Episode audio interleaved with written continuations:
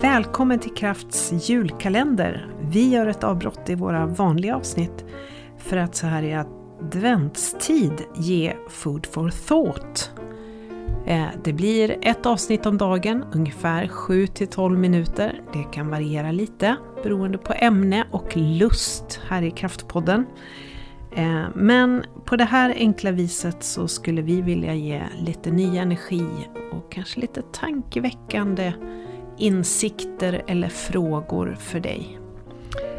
Och eh, vi hoppas att eh, du som lyssnar ska tycka att det här inspirerar och vi vill samtidigt passa på att önska dig en riktigt fin decembermånad.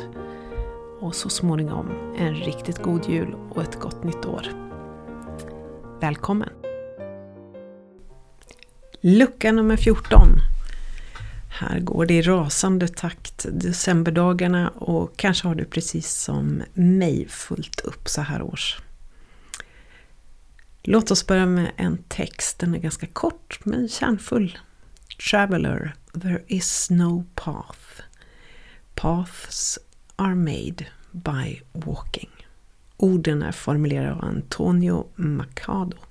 Spansk poet som föddes 1875 Dog 1939 när han precis vandrat över gränsen till Frankrike. Det var under inbördeskriget i eh, Spanien. Han blev poet för han inspirerades av bland annat Oscar Wilde faktiskt. Som ung så flyttade han till Paris tillsammans med sin bror och mötte Oscar Wilde och ett antal andra poeter som eh, inspirerar honom till att starta med poesi eller att ge sig hän i sin poesi. Skriver mycket. Eh, vi ska inte prata mer om honom, men läs gärna om honom, en spännande person. Mod tänkte jag vi skulle tala om. Eh, mod handlar ju faktiskt om att gå på vägar där ingen annan gått kanske. Eh, att steg för steg tänka sig att jag Eh, behöver röra mig åt det här hållet och att våga ta steg.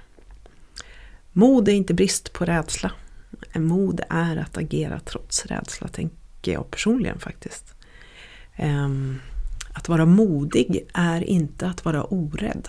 Mod är att vara rädd och ändå göra det. Att äga sin rädsla, att förstå sin rädsla och att hantera den. Walt Disney han har ju sagt många saker och en del saker kan man ju undra om det verkligen är han som har sagt. Det är ju så med en del kända personligheter att de tillskrivs en massa sayings eller meningar som de kanske inte alltid har sagt utan det har efterskapats. Men hur som helst, det kan vara så att han har sagt det här.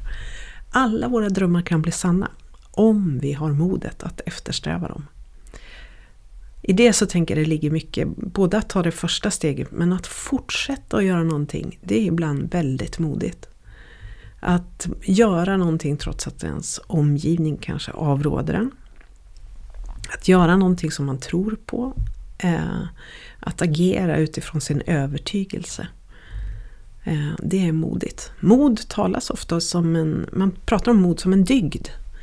Eh, en av de dygder man kan ha.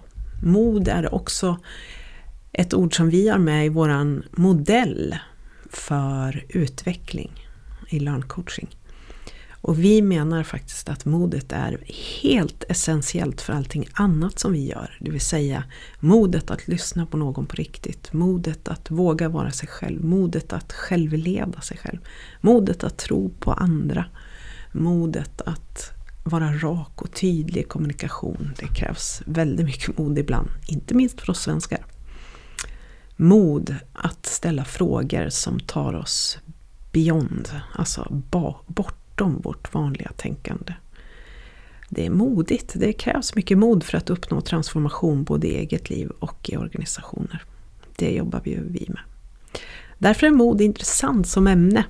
När vi talar om mod så lyfter vi ju gärna stora förebilder, sådana som vi alla känner till. Kvinnor och män som har gjort heroiska insatser på olika sätt. Allt ifrån Greta Thunberg till Gandhi, Mandela och inte minst Brenda Nordström. Om ni inte har läst boken Ett jävla solsken, om jag minns rätt heter den det. En fantastisk biografi om Nordström som var journalist och var den första journalisten som wallraffade i Sverige. Eh, och avslöjade hur pigor blev behandlade ute på gårdar. Mm, mycket spännande bok. Mod är i alla fall olika för oss alla och vi behöver det för att kunna ta oss framåt. Det som är modigt för dig är kanske inte modigt för mig och det gör det också svårt att bedöma. Vad är det som är mod? Mod kan ofta visa sig i det lilla tycker jag. Till exempel som att välja att vara transparent om vad jag känner i ett samtal med en kollega, vän eller familjemedlem. Att öppna upp. Det är att vara modig. Att vara först med att säga jag älskar dig till en annan människa. Jag tänker på det när man var ung. Det är, liksom, det är otroligt modigt oavsett ålder faktiskt. Att sticka ut hakan först och säga det. Kommer det bli mottaget? Blir det avvisat? Ehm, och vad gör jag då? Mycket rädslor i rummet tänker jag när man gör det.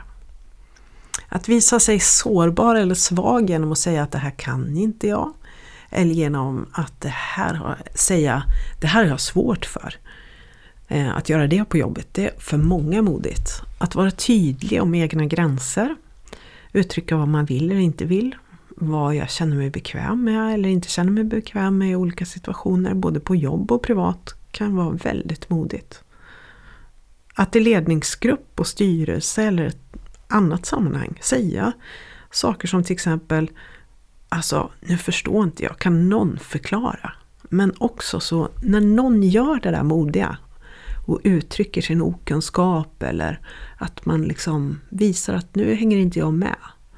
Vilken fin miljö det skapar för kreativitet, för ett bättre ledarskap och för en ökad kommunikation och öppnare kommunikation. Men det krävs ju att någon vågar starta en sån kommunikation. Jag förstår inte. Den där har jag haft svårt för. Jag vill gärna veta, jag vill gärna vara duktig. Eh, och så vidare. Och jag vet att många ledare som jag coachar kämpar med den där. Att vara ärlig med sin kompetens eller sina känslor, det är svårt.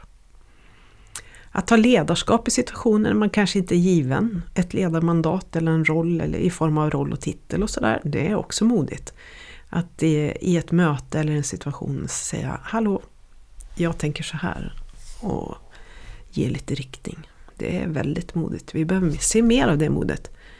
Jag tänker också att mod kan visa sig som att ta steg, säga upp sig från sitt jobb, starta egen firma till exempel. Det är modigt. Eh, ändra inriktning på sitt företag. Det är också modigt. Jag har gjort det några gånger eh, och jag vet hur det känns. Och ibland har det krävts mer mod vissa gånger än andra. Och jag vet också att chefer och ledare som jag jobbar med ibland får ha mycket mod för att till exempel lägga ned en viss del av en verksamhet. De gör massa analyser, skaffar sig information men sen ska beslutet tas. Att lägga ner en verksamhet och man vet att det påverkar många människor. Det är mod. Att starta en ny verksamhet är ju också väldigt modigt. Att ta sig an någonting nytt. Jag var i möte med en entreprenör som köpte en ny verksamhet. Det är modigt ta sig an ett nytt projekt. Att fatta beslut i lågkonjunktur som vi har nu och säga upp folk. Det är också modigt. Jag har haft samtal med flera chefer och entreprenörer om just det. Att eh, är det nu eller inte? Ska jag våga hålla kvar eller ska jag våga säga upp? Det krävs mod oavsett vad man bestämmer sig för. Ibland är det ändå så att det största modet är kanske ändå i mötet med mig själv eller att acceptera mig själv. Att så coach vara med i de stunderna med ledare, par, team. Det är någonting som gör att jag känner att mitt jobb är oerhört meningsfullt. Jag har förmånen att möta många modiga människor som både möter sig själva och i sina rädslor och som sätter ord på det och som väljer att ta steg. Och till er har jag faktiskt skrivit en liten text. Ibland så roar jag ju mig med det och här kommer den. Modet och sårbarheten. Två par hästar på en vintrig skogsväg. I samma kamp. Under det gemensamma oket dallrar luften. Ångande värme, känslor, frost och stegval. Ha en riktigt fin dag!